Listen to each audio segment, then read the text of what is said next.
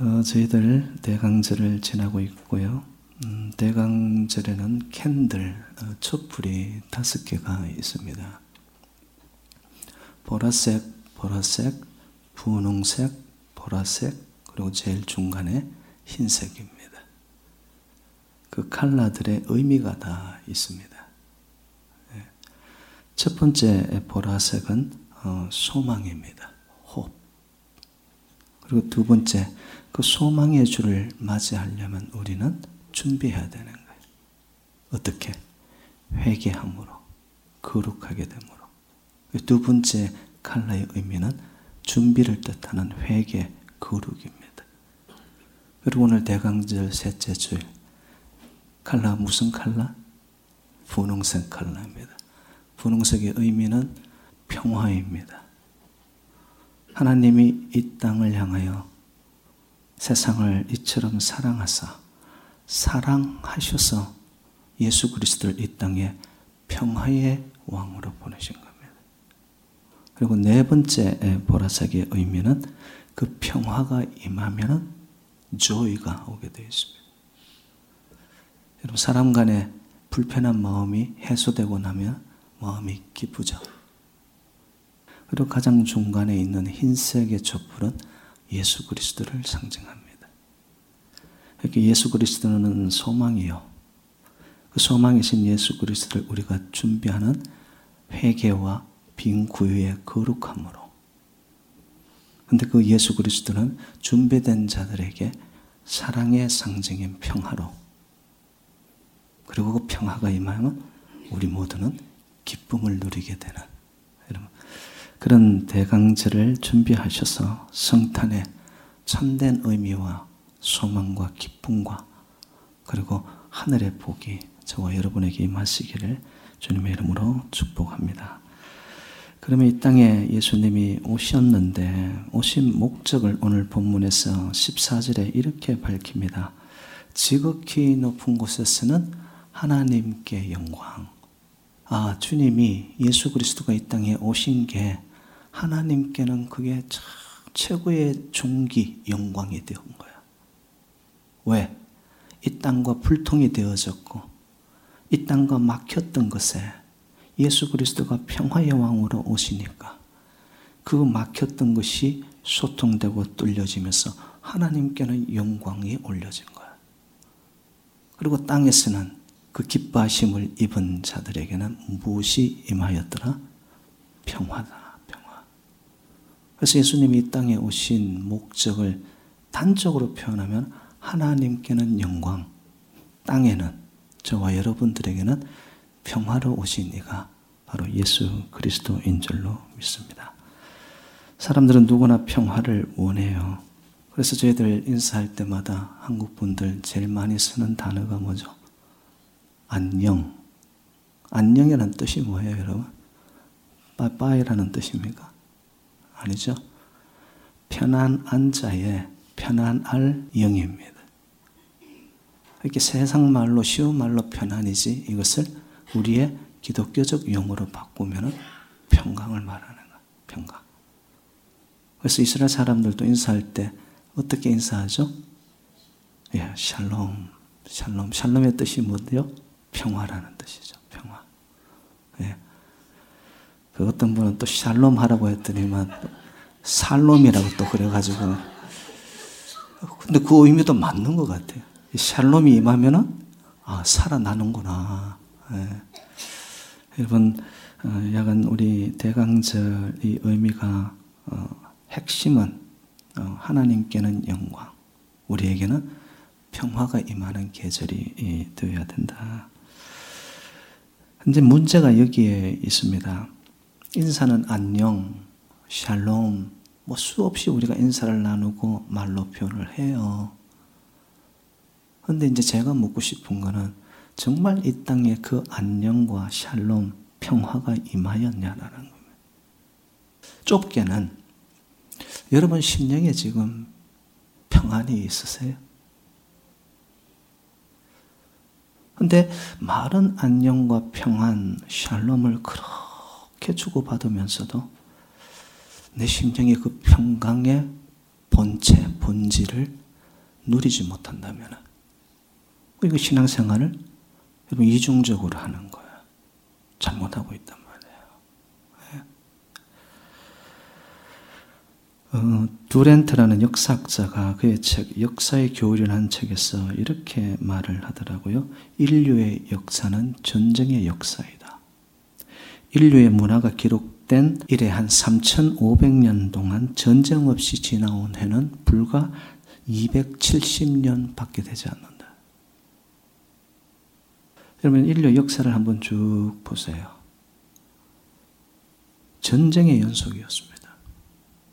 수레를 손잡고 어깨 동무하고 붙들어주고 이렇게 세워주는 게 아니라 수레를 물고 뜯고 내려 깎아버리는.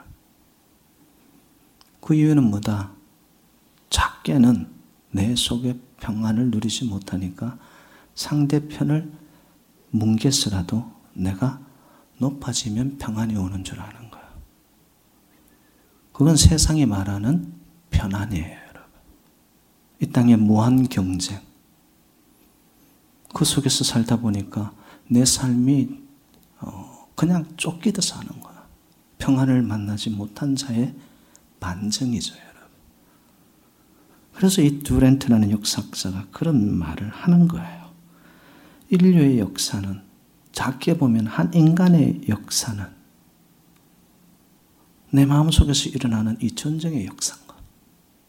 욕망, 욕심, 탐욕 이런 것에 잡혀 살아가니까 이토록 평화를 염원하면서도 전쟁에 그칠 날 없는 이 세상에 오늘 본문은 저희들에게 말씀을 하는 거예요. 땅에서는 평화로다. 누구 때문에? 예수 그리스도 때문에. 그러면 저의 질문이 이거예요. 평화로우신 예수 그리스도가 여러분의 심령에 있냐라는 겁니다. 예수가 나의 전부고 예수가 나의 주인이고 예수가 나의 삶의 방향이고 목적이고 그렇게 살고 예수를 위해 살아가는 자는 평화로우신 예수의 평안이 저와 여러분과 함께 할 수밖에 없다 이거예요. 어, 제가 뭐 이렇게 표현하면 맞을 겁니다. 예수 없는 평화는요, 어, 말뿐이고요. 그거는 모조뿐 평화예요. 얼마 전에 어, 조사를 했는데 돈이 행복하게 만드냐? 어, 돈이 행복을 준다고 그렇게 연구 결과가 나왔어요. 그런데 문제는 그 돈이 주는 행복은 영원하지 않다는 일시적으로, 조건적으로, 단편적으로는 행복을 준대요. 근데 그것이 가지면은, 누리면은 행복이 내 손에 잡은 줄 알았는데 또 다른 무언가를 찾아다닌다는 거. 이게 인간의 딜레마입니다.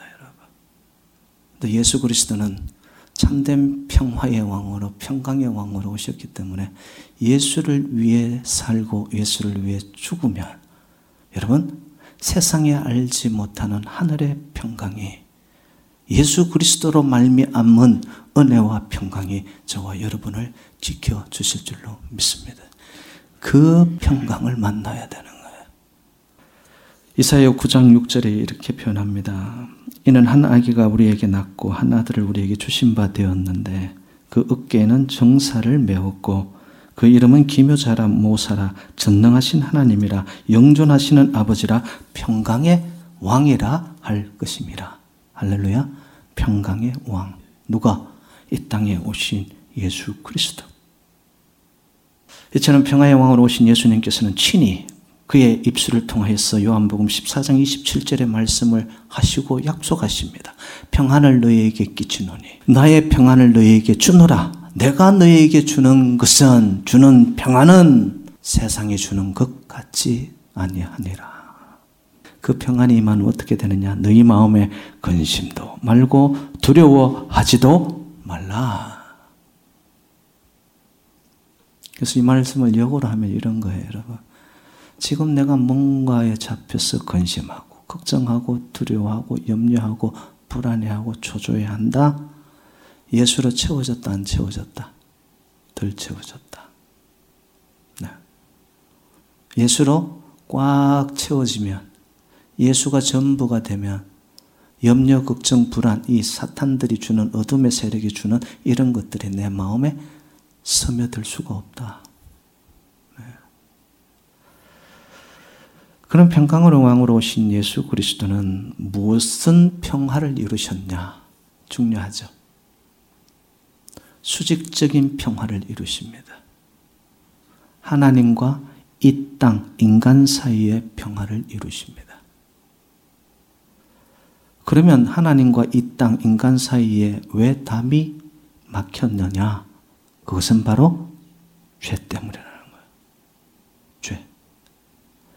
그래서 로마서 5장 10절은 우리가 원수 되었을 때에 그의 아들의 죽으심으로 말미암아 하나님과 화목하게 되었은즉 아 인간이 죄의 문제를 스스로 해결할 수 없었는데 이 죄로 말미암아 하나님과 불통이 되었는데 수직적인 관계에 하나님과의 이 평화를 이루기 위해 오신 이가 주 예수 그리스도인 줄로 믿습니다.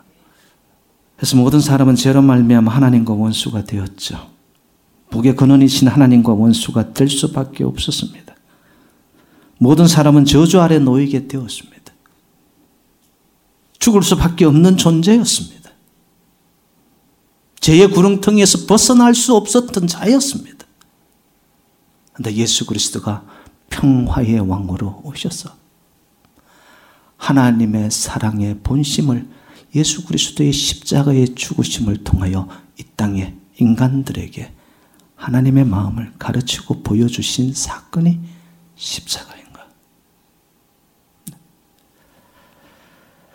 그래서 여러분 십자가를 보면 수직적인 것이 우선입니다. 하나님과 나와의 관계. 그래서 물으셔야 돼요. 정말 죄로 말미암아 죽을 수밖에 없었던 내가 예수 그리스도의 보혈의 피로 말미암아 이제 내가 하나님과 소통이 되어 있는가? 그러면 그 사람은 평화의 사람이에요. 에베소서 2장 12절로 16절 그리고 19절에 이렇게 표현되어 있습니다. 그때 너희는 그리스도 밖에 있었고 이스라엘 나라 밖의 사람이라. 예수 그리스도를 주 구주로 고백하기 전에는 우리는 어, 밖의 사람이었어. 네, 언약의 백성이 아니었어요. 그런데 세상에 소망이 없고 하나님도 없는 자였는데 이제는 전에 멀리 있던 너희가 그리스도 예수 안에서 그리스도의 피로 가까워졌느냐. 십자가에 흘리신 보혈의 대속의 피가 죄의 문제를 해결해 주신 거예요.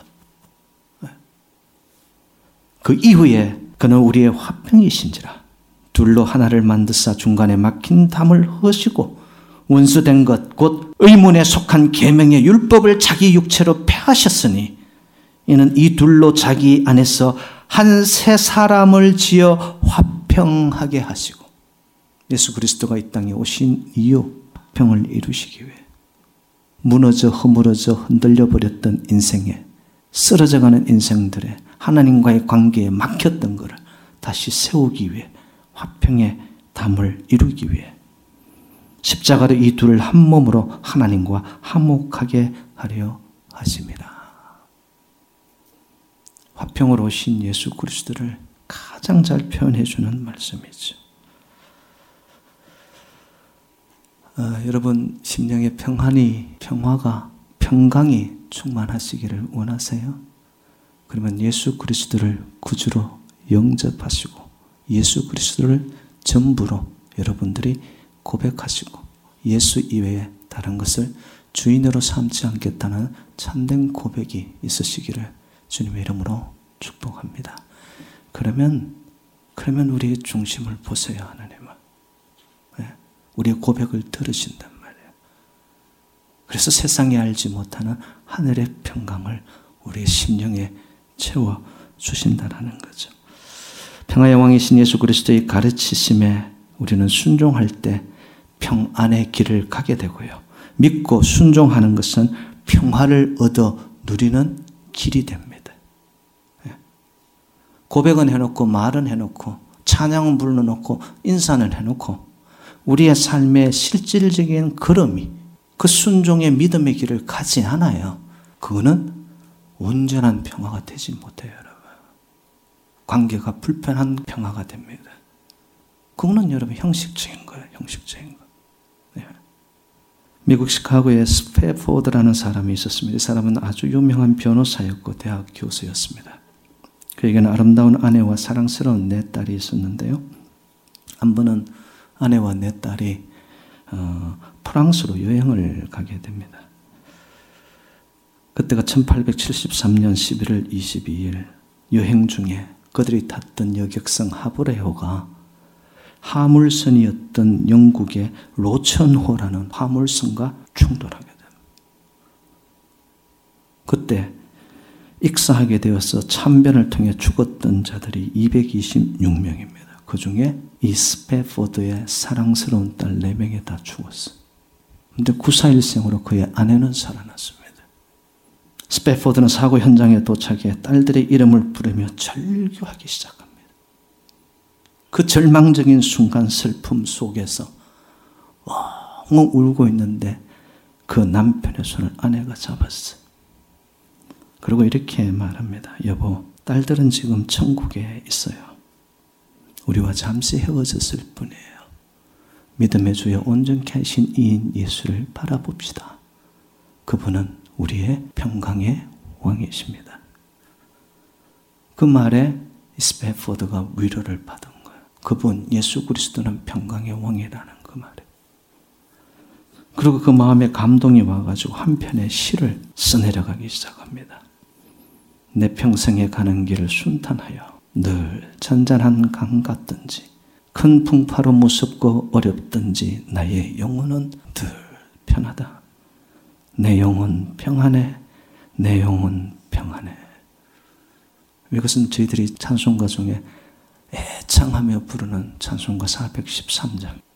그 작사가가 바로 이 스페포드입니다.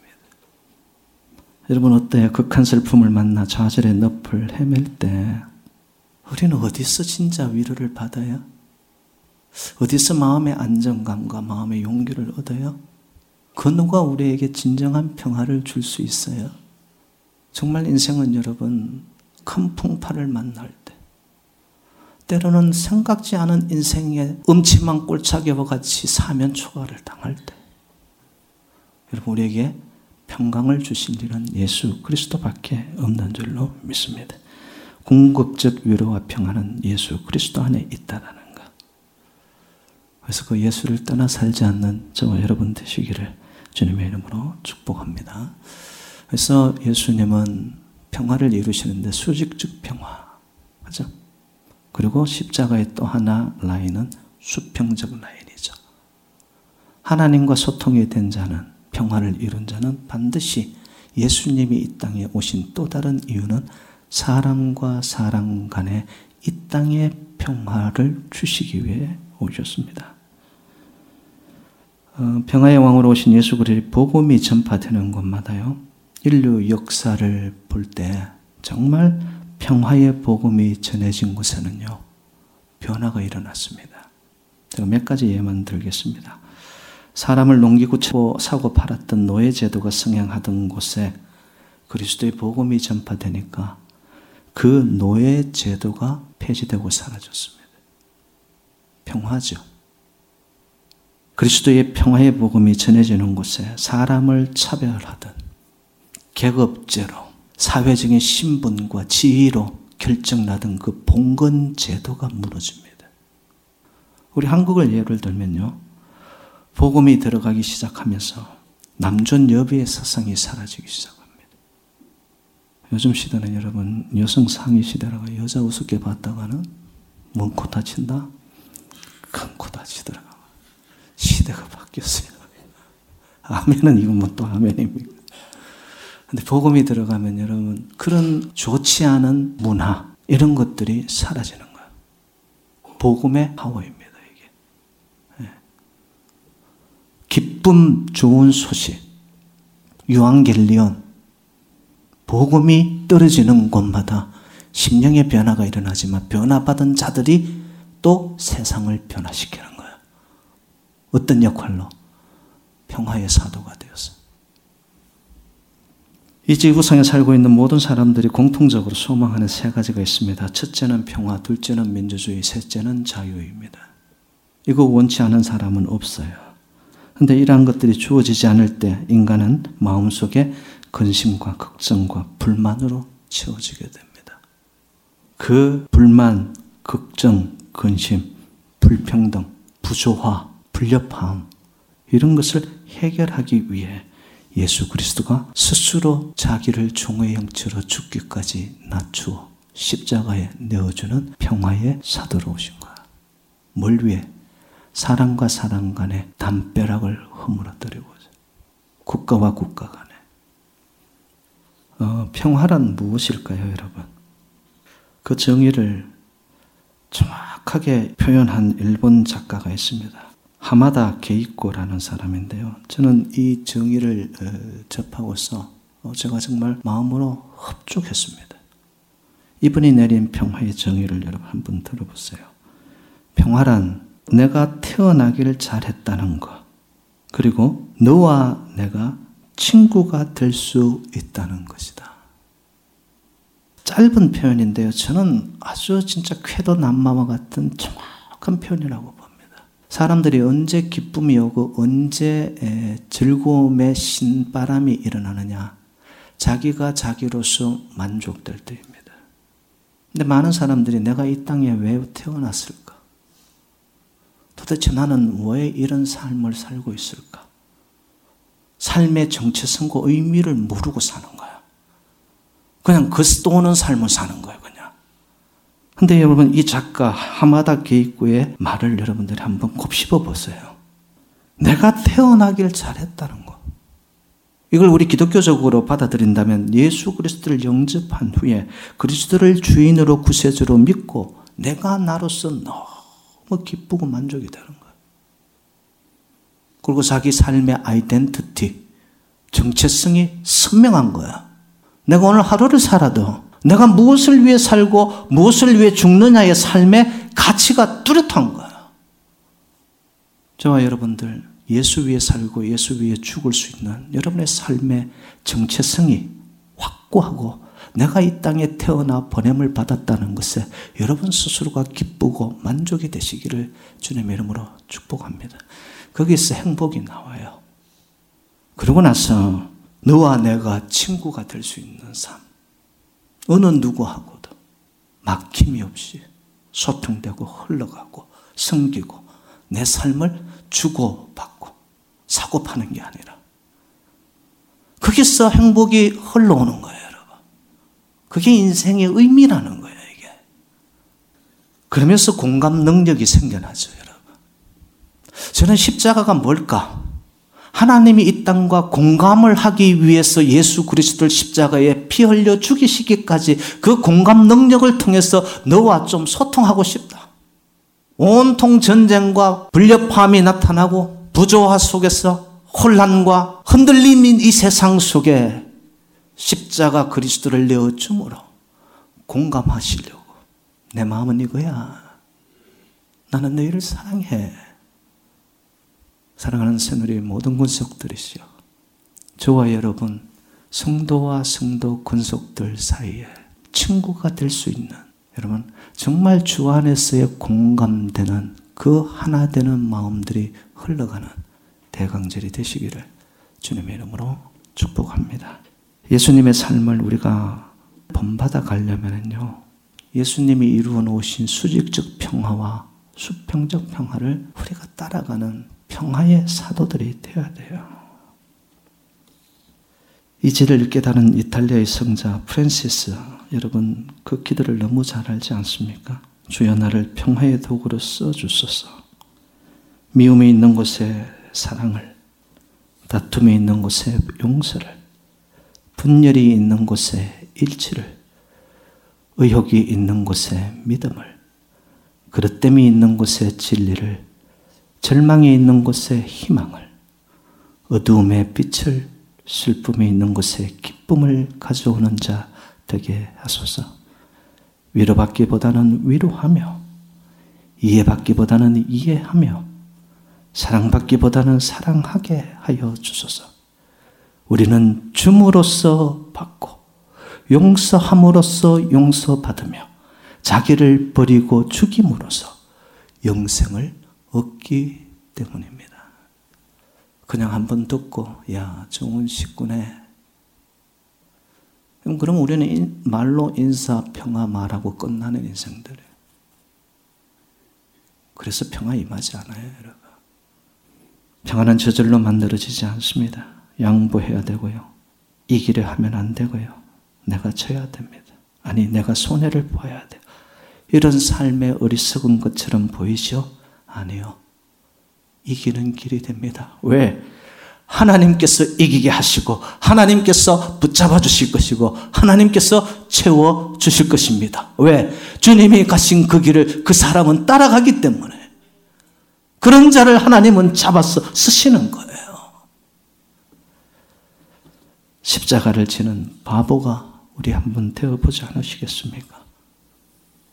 대강절, 오실 예수, 성탄을 앞둔 우리의 심령이 자기를 종의 형체로 십자가에 내어주신 그리스도의 삶에 포개어져 가는 우리.